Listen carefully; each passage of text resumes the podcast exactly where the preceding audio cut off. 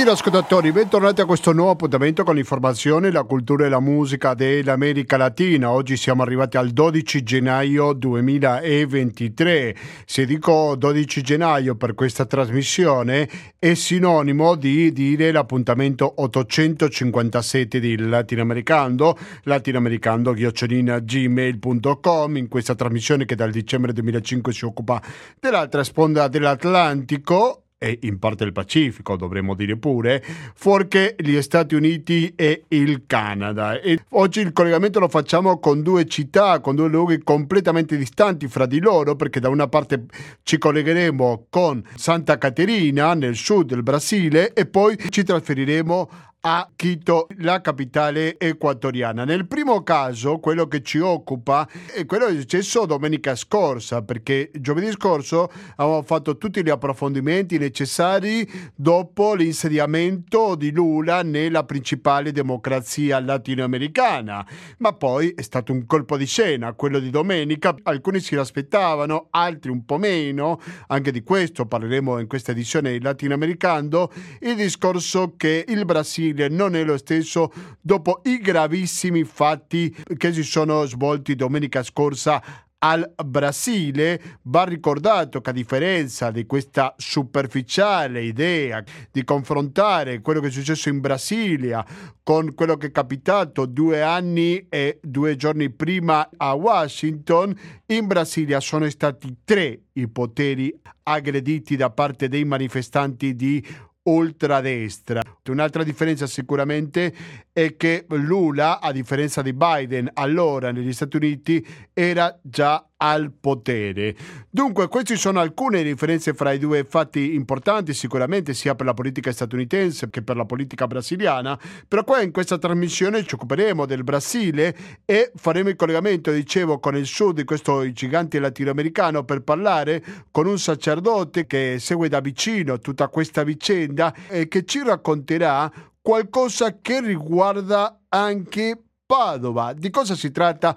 Lo scoprirete fra poco in questa edizione di Latinoamericano. Però dicevo prima, non soltanto del Brasile, ma anche ci occuperemo del Perù, perché in Perù sono stati 17 morti nell'ultimo fatto di repressione da parte del governo peruviano. Qualcuno ha accusato i manifestanti, essere violenti. Perché? Perché cercavano di occupare un aeroporto. Violenti o meno, legali o meno che sia questo fatto, niente naturalmente giustifica una repressione così dura che lascia ben 17 morti, aumentando ancora di più la cifra di vittime della repressione da parte del governo di Boluarte sin da circa un mese quando questo governo ha iniziato la sua avventura politica non senza critiche, non senza forti manifestazioni che chiedono semplicemente la libertà dell'ormai ex presidente Pedro Castillo, ma anche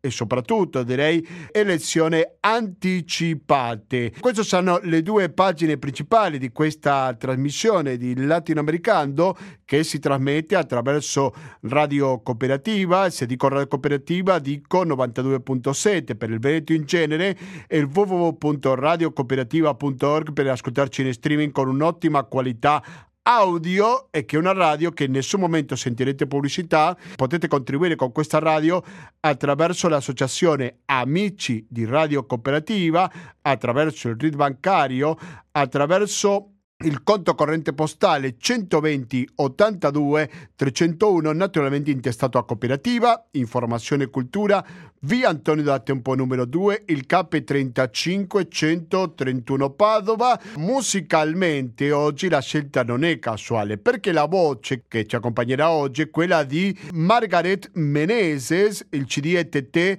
a Tete Margaret è un CD dell'anno 2004 e Meneses è stata molto nominata negli ultimi giorni perché è stata nominata, valga la redundanza, niente meno che ministro della cultura del governo di Luis Ignacio Lula da Silva. Quindi credo che per conoscerla, almeno dal punto di vista musicale, politico lo proveremo a capire nei prossimi mesi, però musicalmente parlando e facendola conoscere anche agli ascoltatori di eh, latinoamericano. Sentiamo adesso Occherese e quando torniamo faremo il collegamento con il Brasile.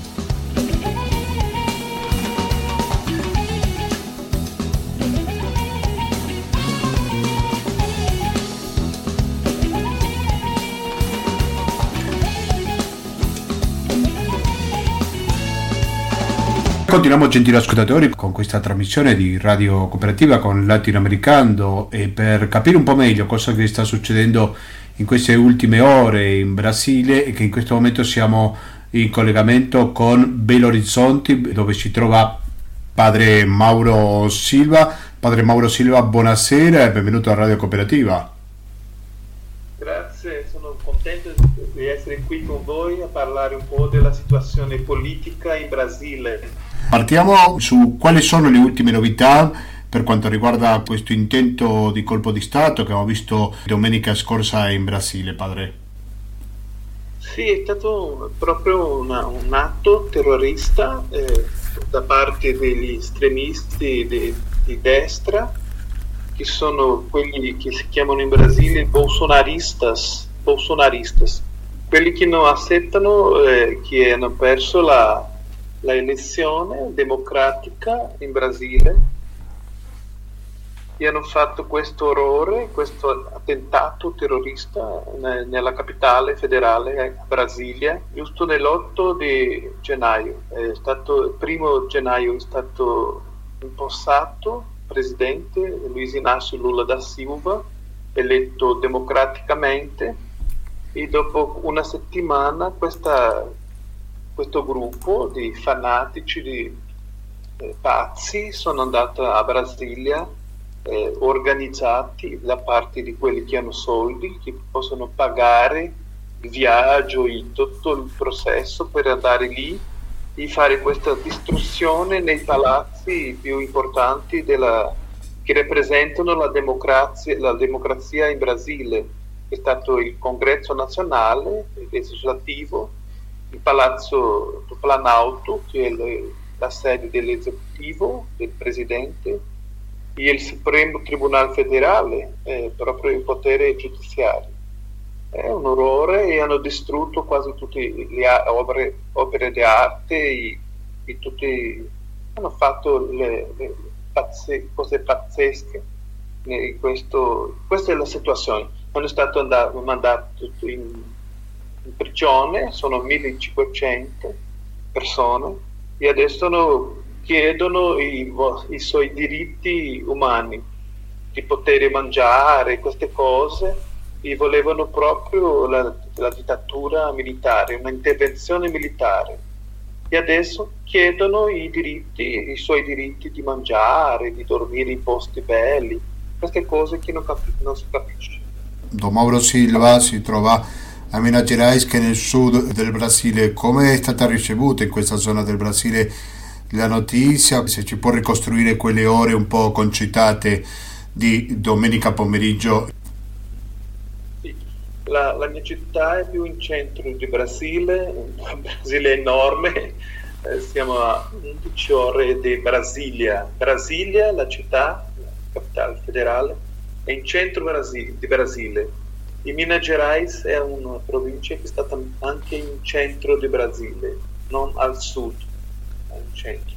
E siamo stati eh, in domenica pomeriggio tutti tranquilli a concludere la, le ferie di Natale eh, e dopo questo periodo bellissimo, questa sorpresa che è stata anche annunciata uh, sui Facebook, su Instagram. Eh, portavano questi messaggi la possibilità di questa intervenzione, di questo atto terrorista. Per questo, per questo si pensa alla possibilità di, in mezzo a quelli che sono del governo, anche nella polizia, di avere questo appoggio eh, anche in mezzo a quelli che devono fare la, la sicurezza, la sicurezza, sicurezza nazionale. Sì, c'è stato tutto un, un accordo per fare questa, questo atto terrorista. E questo è chi è arrivato a noi, qui a Belo Horizonte, a Minas Gerais, dappertutto si parlano di questo.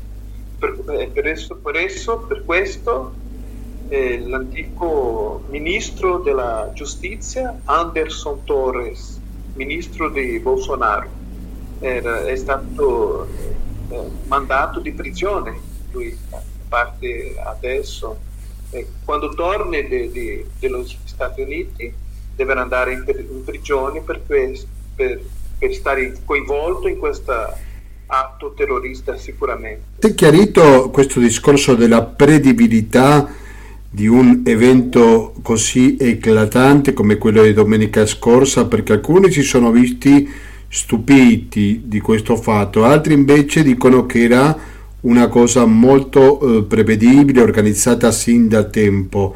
A che punto siamo con questa idea, padre? totalmente prevedibile perché, perché, perché si diceva di questo, eh, l'invito all'atto è stato in, su internet. L'invito, una marcia in Brasilia, una marcia di tutti che non sono d'accordo con, la, i, con il nuovo governo di Lula, eh, andiamo a Brasilia e si sapeva di questo. E, quando sono arrivati lì sono ricevuti da parte de, de, di que, dei militari erano ospedati a, da, davanti la, ai quartelli, quartelli, sì, quartelli militari. Eh, erano ospedati lì eh, a fare a mangiare, da mangiare eh, vicino a, a, ai quartelli dell'esercito eh, di Brasile. Si capisce? Eh, io italiano. Capisce benissimo. Uh, erano lì, erano lì, migliaia e migliaia sono arrivati in domenica, 3.000 sono arrivati, ma erano già eh, su tutti i quartieri in, in Brasile, in una marcia verso Brasilia, la città, la capitale eh, di Brasile. Sono andati lì, ma eh, mettevano questa, questa informazione su Facebook era, era totalmente previsibile, si sapeva di questo che andavano lì.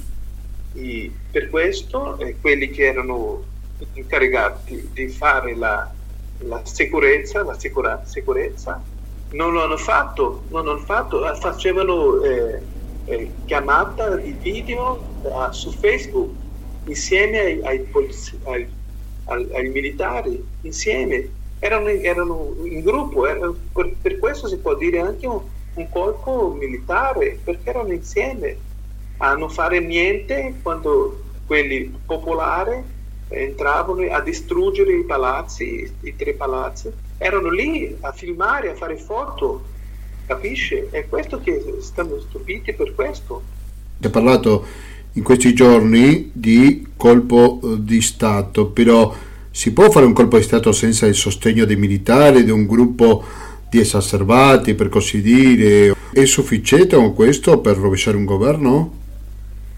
No, erano insieme, sono insieme, questo, sono, erano lì eh, quelli che passano in, su Facebook, l'immagine, sono i militari eh, a, a, fare niente, non so come dire, il braccio, braccio, eh, braccio, di braccios cruzados, eh, sì, sì. di braccio a non fare niente, a filmare, a fare foto insieme a quelli che distruggevano i palazzi. Eh, questo è successo, sta, sta, su internet, questo si può vedere. Eh, eh, per questo è un colpo civile, ma militare, eh, eh, previsibile, previsibile. E questa è la situazione. Si può considerare il governo più forte rispetto al primo giorno di potere oppure ci sarà un Lula un po' indebolito dopo questo colpo? No, la persona di, il governo di Lula è più forte adesso, dopo questa settimana, una settimana, eh, più forte, ma il processo eh, della diritta, della diritta, di quelli fascisti, fascisti bolsonaristi, eh, se si guarda la storia, il processo di questi quattro anni, quattro anni sono più forti, sono più forti. E, e si può fare, eh, pensare cosa succederà tra un anno, due anni, tre anni, capisci? Eh, la marcia verso la destra eh, eh può capire. Sì, sì. Il discorso è che i bolsonaristi continuano ad essere organizzati in effetti ci sono in programma altre manifestazioni imminenti pure. Cosa potrebbe succedere da oggi in poi secondo lei? Un crescendo, un crescendo verso la, il corpo fatti, capisci? E adesso non, non sono riusciti, ma sono organizzati quelli, quelli che hanno soldi, il capitale, dinero, so come dire, organizzati. Per questo si deve eh, prendere e mettere in carcere quelli che hanno mantenuto soldi questi, il colpo. E gli atti terroristi è stato finanziato da parte eh, di quelli potenti che hanno soldi eh, se non si va avanti a, a cercare questa gente veramente eh, è, è, pericoloso, è veramente pericoloso per un futuro prossimo, futuro prossimo. Non è finita la storia, sono più forti loro, ma anche forte il governo di Lula, che è riconosciuto, eh, tutti quelli che sono verso la, la democrazia, democrazia, democrazia. Sì. Eh, ma anche loro anche loro sono molto forti adesso perché hanno perso la elezione, va bene, hanno perso quasi metà metà di, di brasiliani hanno, hanno scelto quello, l'orrore di Bolsonaro, ma il, può, può, darsi in futuro prossimo possono essere più forti e questa è la, la, la situazione attuale. Ma l'idea di Lula di riuscire a unire il paese, dovremmo pensare ad un Brasile sempre più diviso fra chi sostiene e chi critica il presidente? Questa settimana io penso che sarà ancora più difficile, ancora più difficile. È, stato, è vinto di nuovo dopo la elezione, eh, siamo contenti, ma anche più piano piano loro prendono posto eh, dopo sapere tutto che ha fatto quel, il governo di Bolsonaro, eh, di, ha, ha, perso l'elezione, va bene, ma è più forte adesso, è la mia comprensione, e la comprensione generale, lui è, è stato anche lui eh, vincitore. Perché? In che senso? Ci vuoi raccontare un po' di più questa idea? Di, di, di, di più gente della, che è della destra, si può dire così, della destra che si, si, mette, si, mette, si è messo insieme anche loro. Yeah. Discorso più radicale, radicalizzato il discorso, che hanno dato non solo al discorso ma alla pratica terrorista, alla via di fatti, si, dice, eh, si può dire in portoghese. Eh, As vias de fato hanno di fatto distrutto i tre palazzi più eh, importanti, rappresentazione simbolica della democrazia in Brasile, sono andato in, all'interno di questi palazzi a distruggere tutto che hanno trovato. Siete all'ascolto di Latinoamericano per Radio Cooperativa, siamo in collegamento con Minas Gerais nel sud del Brasile, stiamo parlando con padre Mauro Silva. Ecco, ho detto padre, quindi lei è un sacerdote, ci può raccontare un po' qual è il ruolo della religione oggi come oggi nella politica brasiliana? Ah sì, nella politica brasiliana io sono sacerdote in una chiesa, una parrocchia, sono più o meno 30.000 abitanti la mia parrocchia, 30.000. E, uh, di quello che sono capace di capire, più della metà è d'accordo con questo governo di Bolsonaro, col governo passato. Io in messa a parlare di questo, a chiedere, a fare le mie domande, eh, sono stato capace di capire che più della metà della, della gente della mia parrocchia stava d'accordo con il governo di Bolsonaro. Va bene, capisci? E non sono in una zona povera, una zona più o meno e, sta- e anche in mezzo ai preti della mia diocesi, che è la diocesi di Belo Horizonte, abbiamo fatto una, un'inchiesta per sapere come sono i preti della diocesi di Belo Horizonte. Sono 600, 600 sacerdoti. E più della metà era, sta d'accordo con Bolsonaro, più della metà dei preti. E sono eh, eh, più o meno 40% dei preti sono d'accordo con Lula 60% d'accordo con Bolsonaro. Questa è la realtà nella mia diocesi. E, e questo sono, per questo mi fa, ho questa preoccupazione eh, che questo modello intransigente, terrorista, fascista, eh, prende posto anche nella, anche nella Chiesa. Mi ricordo che uno degli argomenti durante la campagna elettorale era che Lula poteva chiudere con le chiese, ovviamente una delle tantissime false notizie che ci sono diffuse in quest'ultima campagna elettorale, no? Sì, eh, questi che sono quelli cattolici, che sono, io sono prete cattolico, eh, tantissime che credono in questo, credono in questa, in questa bugia, notizia falsa.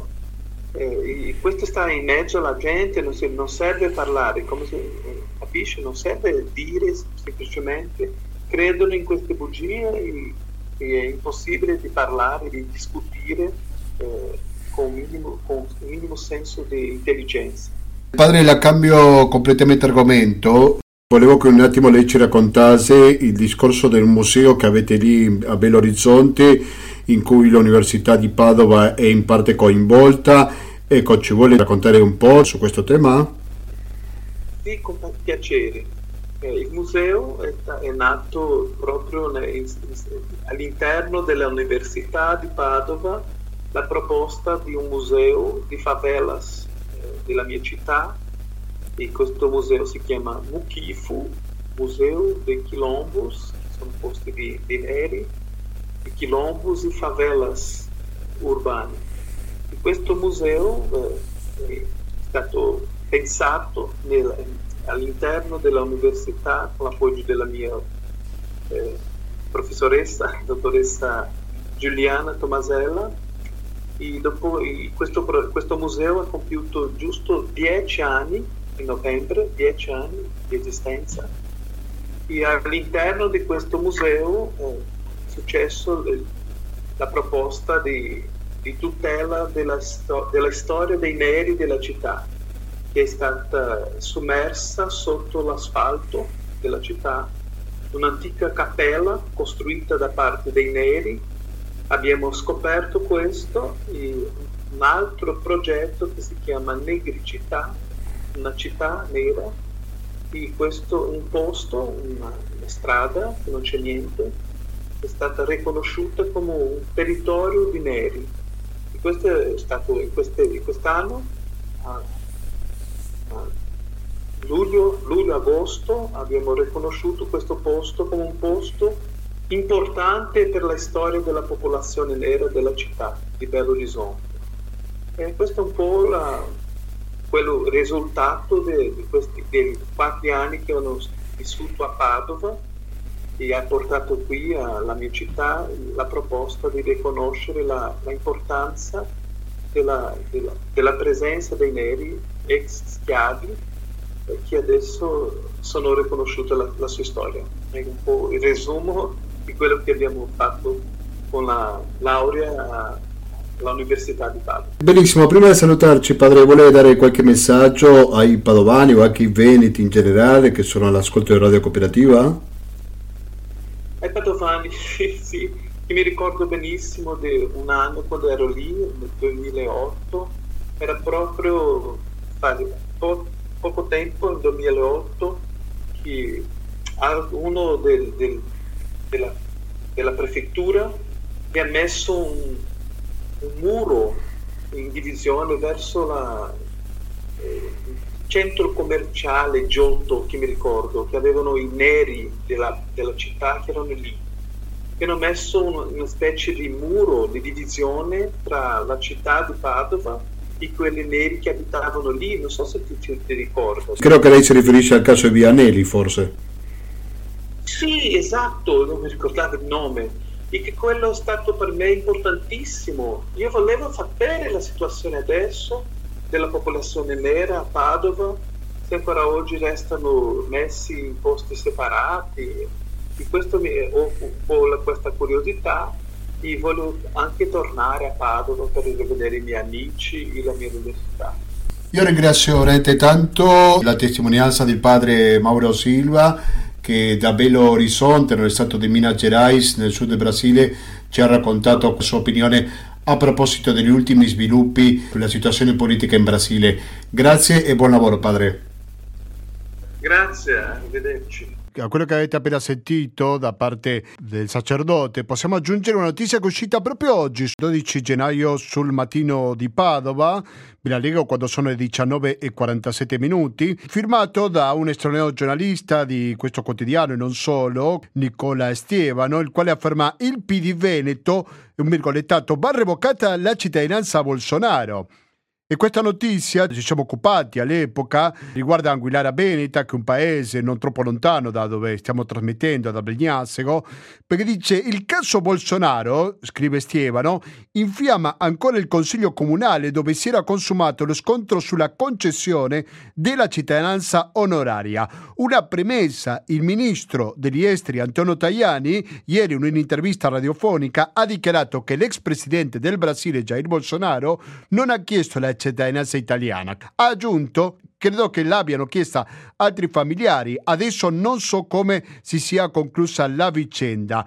L'ipotesi di una possibile fuga, fra virgolette, in Italia di Bolsonaro nel caso di un mandato di arresto, ma soprattutto l'assalto dei suoi sostenitori al Parlamento carioca hanno toccato il nervo scoperto della controversa cittadinanza onoraria concessa all'ex presidente dal comune di Anguillara. L'opposizione in consiglio comunale promette battaglia e chiede il ritiro della onorificenza già all'epoca avevamo cercato di fare capire al sindaco e alla sua maggioranza, spiega il capogruppo di opposizione Antonio Spada, che la cittadinanza onoraria non era opportuna, proponendo invece il gemellaggio con il Brasile. Quest'ultimo stamane stranamente rifiutato. Di fatto, Anguillara Veneta si trova in una situazione paradossale. Non è stato voluto creare un legame con il Brasile, ma si è optato per un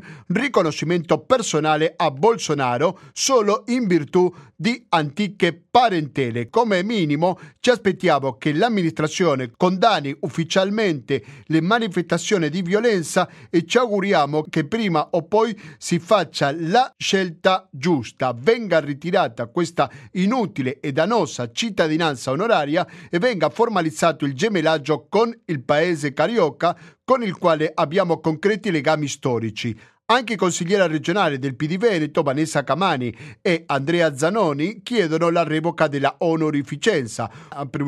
Fu un grande errore allora, spiega, ma sarebbe ancora più colpevole oggi il mancato dietrofront.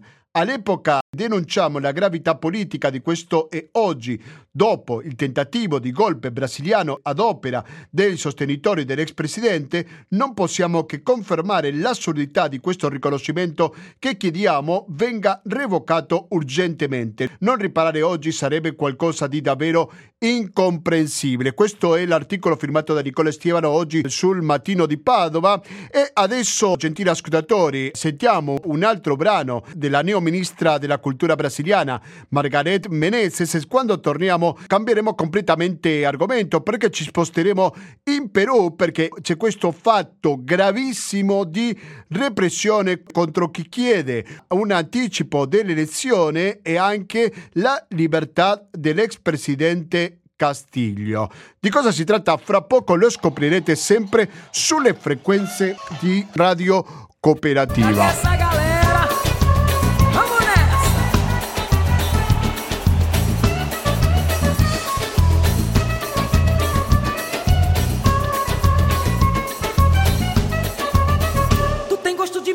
Combina comigo. Tem tudo que é preciso para se amar. Esse meu amor que combinou contigo, esse teu jeito cativo fez eu te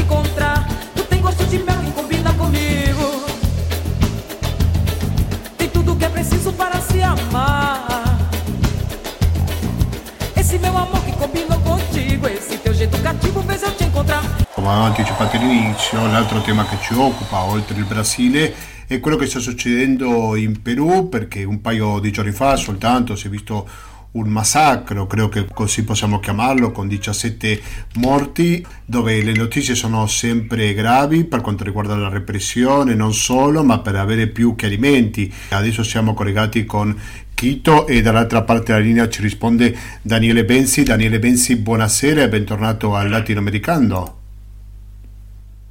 Buonasera Gustavo, grazie, grazie per l'invito. Grazie a te per accettarlo. Daniele Benzi è professore di relazioni internazionali della Pontificia Universidad Cattolica del Perù, forma parte della redazione dell'americalatina.net, quindi mi raccomando visitate questo sito, l'americalatina.net. Daniele, prima di tutto vorrei chiederti quali sono le ultime notizie per quanto riguarda il Perù dopo questo massacro di 17 peruviani. Sì, Gustavo, eh, la situazione è, è gravissima. E come, come, dicevi, due, due giorni fa eh, c'è stato realmente un massacro. 17 persone, 18 in realtà se si considera uno che è morto. Sì. c'è stato e un poliziotto, sì, un, un agente delle forze dell'ordine eh, che, è stato, che, è stato, bruciato eh, dentro, dentro, un'unità eh, della polizia, non si sa se, se, fosse deceduto prima o no.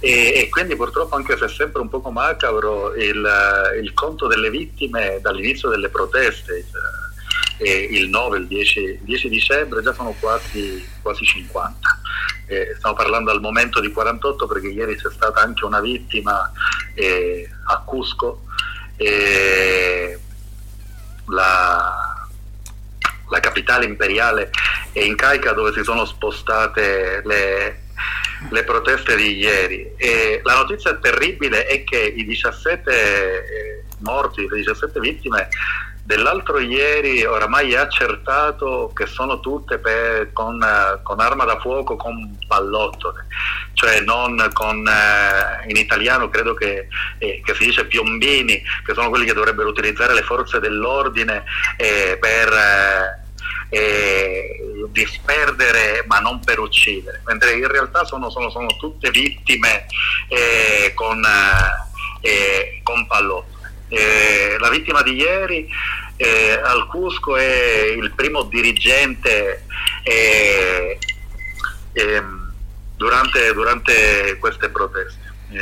un dirigente eh, della provincia del Cusco di, di, 50 anni. Ora la cosa veramente raccapricciante è che di fronte a ciò eh, il discorso del, del governo eh, è sordo e, che non, non assume la, la, responsabilità politica eh, di ciò che, che, sta succedendo. Almeno fino a stamattina eh, la, la, presidentessa che, che ha sostituito eh, Castiglio, Dina Buluarte, non ha dato neanche una dichiarazione. Non, non sta mettendo la faccia, diciamo il, la comunicazione avviene attraverso il, il Premier eh, che, che sta utilizzando, io ascoltavo il discorso prima di, di collegarci, eh, un discorso molto, eh, molto violento nei toni, senza riconoscere la situazione di, di gravità del paese.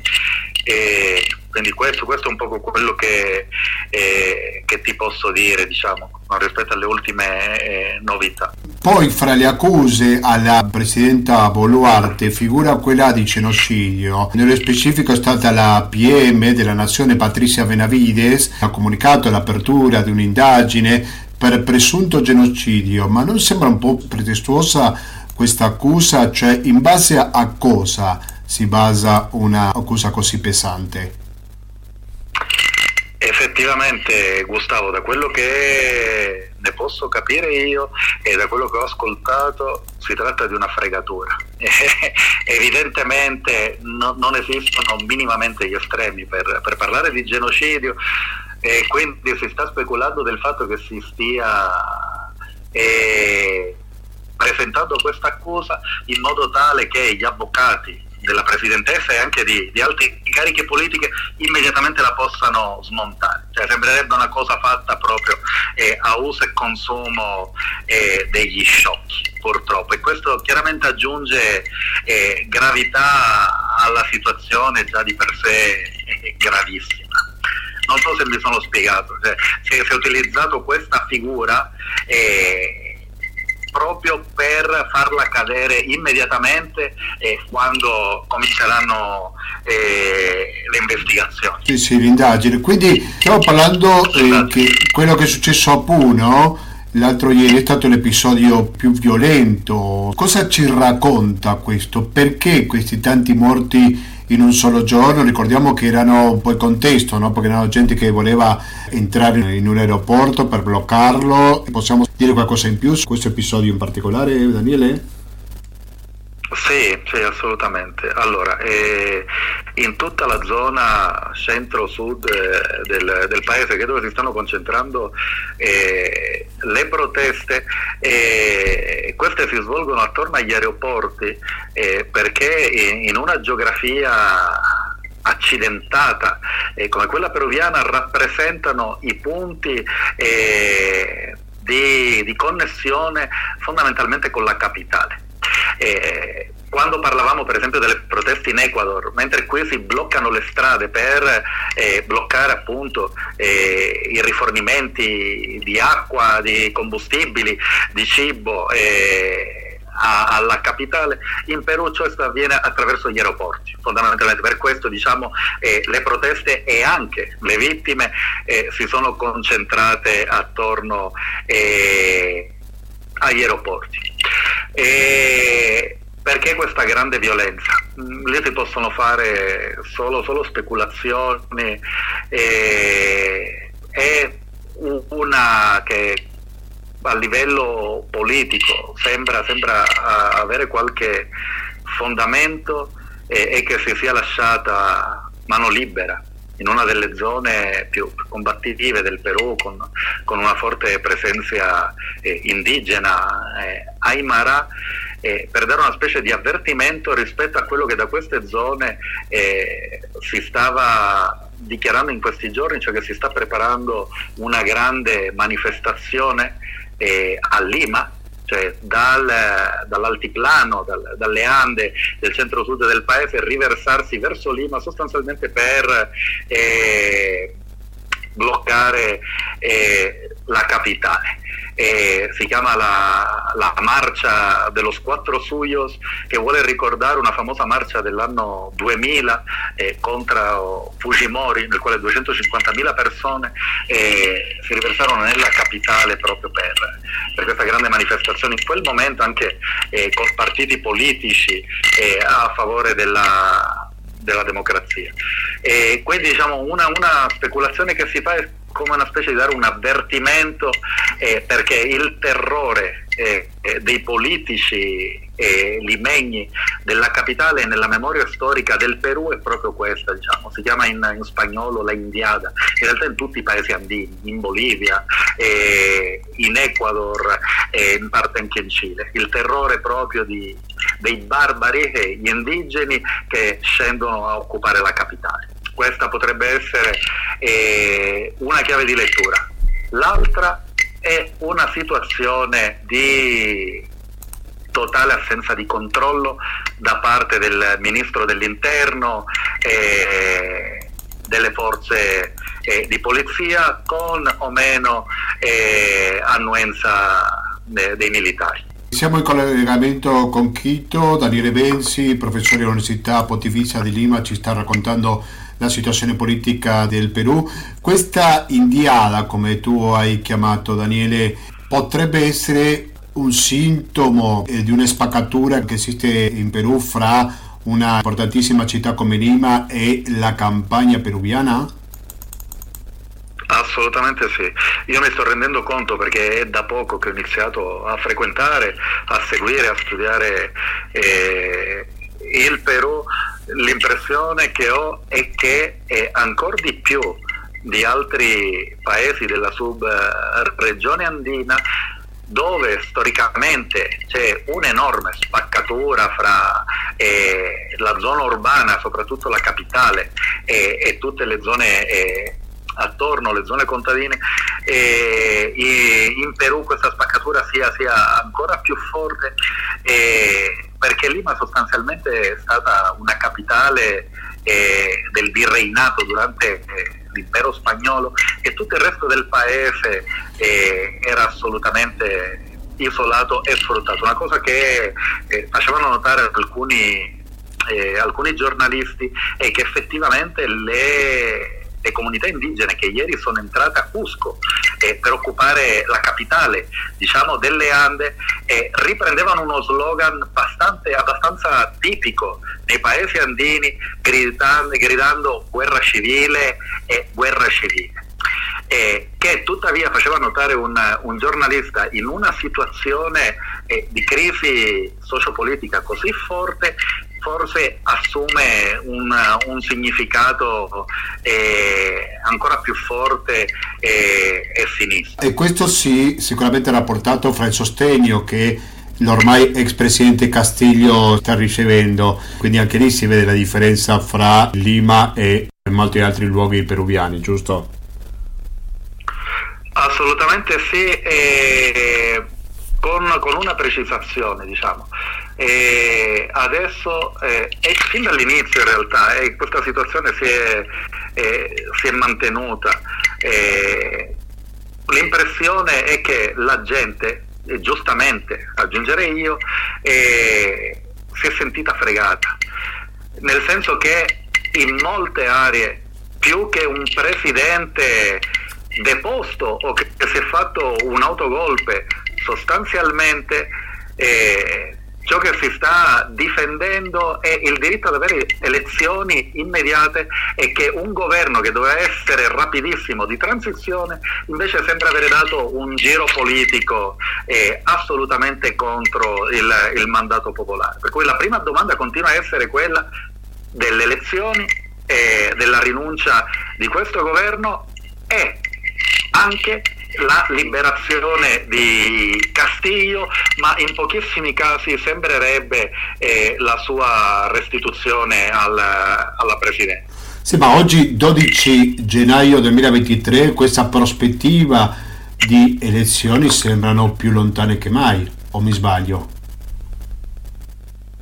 Ma allora, eh, all'inizio con un atto di forza assolutamente ingiustificato, e soprattutto considerando che la, la presidentessa Buluarte appena un anno fa e proprio nella città eh, dove ci sono state le 17 vittime, Qualeaca aveva dichiarato che se fosse stato deposto Castiglio anche lei avrebbe immediatamente rinunciato. Quindi chiaramente diciamo, il fatto di aver accettato la presidenza forma parte di eh, un, un, accordo politico con la destra. In un certo senso ieri canalizzò questa situazione, ci sono degli elementi per pensare un po' a ciò che è successo nel 2016 in Brasile con il vicepresidente Temer eh, rispetto a Dilma fondamentalmente stiamo parlando di un vicepresidente alleato al presidente deposto che cambia totalmente eh, posizione politica. Allora, all'inizio eh, questo Parlamento eh,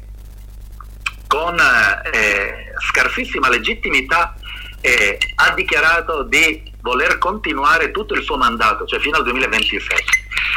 Rispetto alle prime proteste e anche purtroppo eh, ai primi morti, immediatamente hanno fatto marcia indietro e quindi hanno stabilito un calendario elettorale eh, per eh, aprile più o meno, se, se, non ricordo male, comunque a metà del 2024.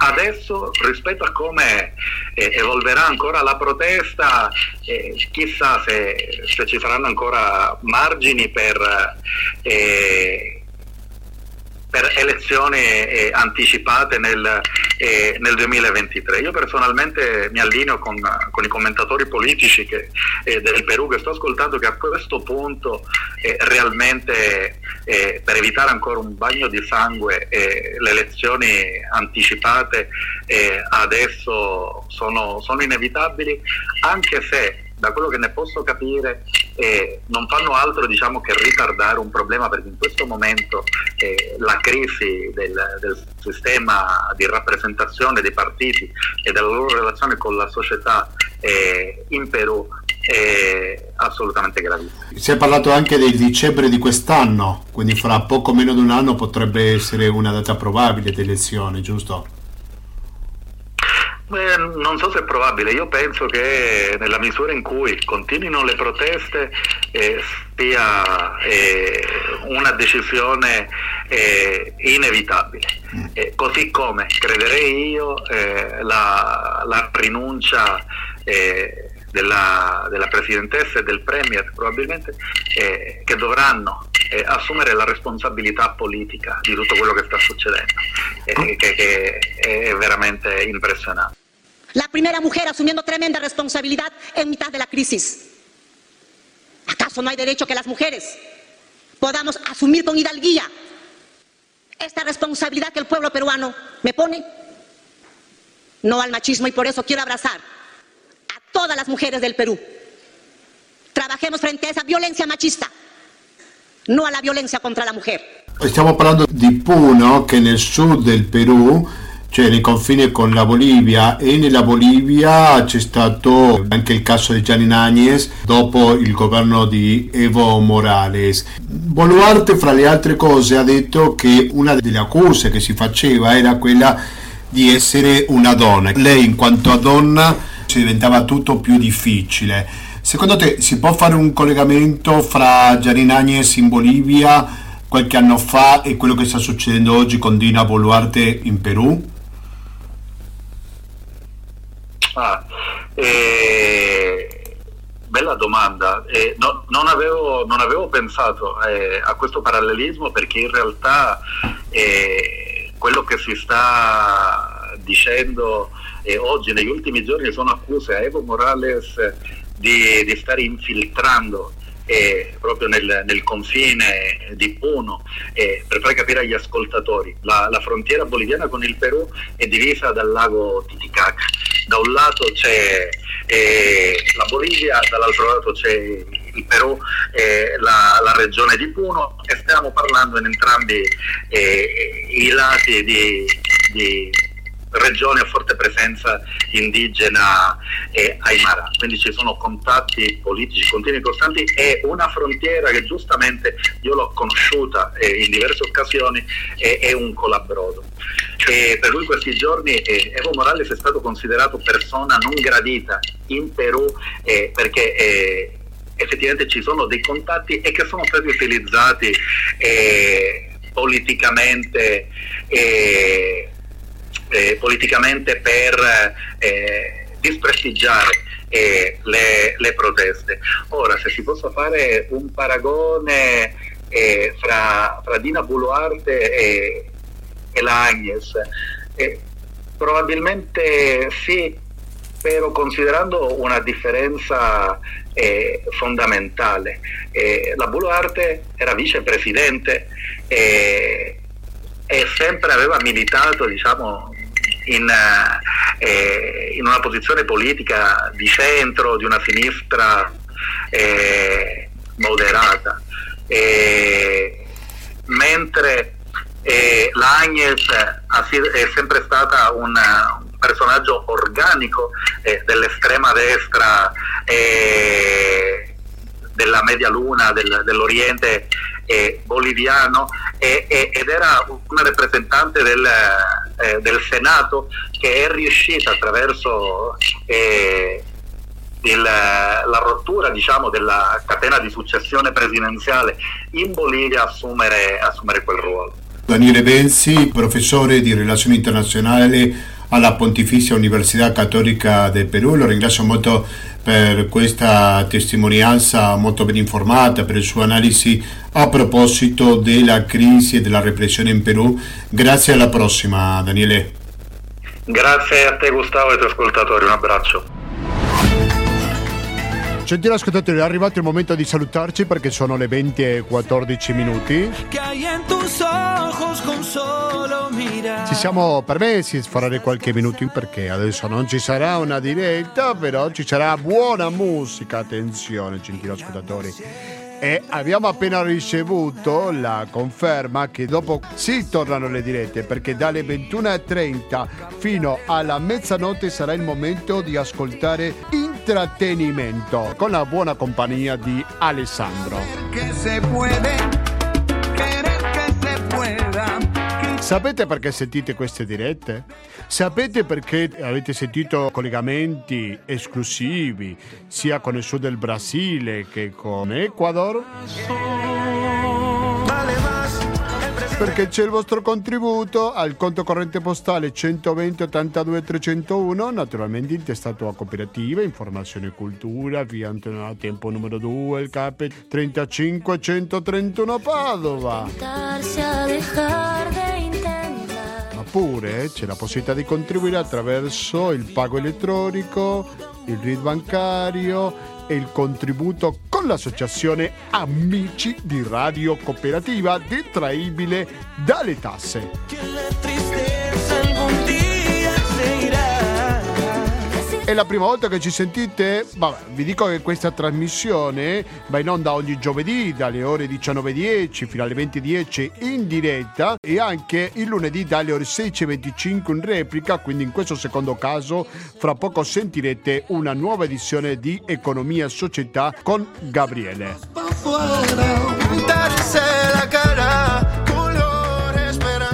Vi informo che siamo arrivati alla puntata 857, vi informo che la mail è latinoamericano-gmail.com, vi informo anche che siamo presenti su Facebook, quindi se siete iscritti su questa rete sociale mettete mi piace alla pagina Facebook del Latinoamericano dove ogni tanto mettiamo informazioni, podcast e tutto quanto che riguardi naturalmente l'America Latina.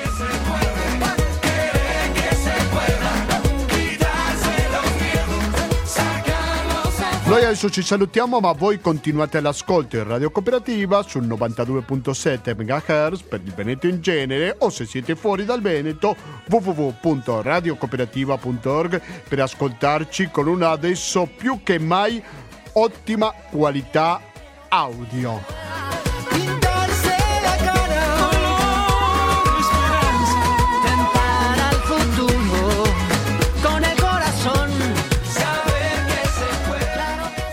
Da Gustavo Claros, grazie e alla prossima.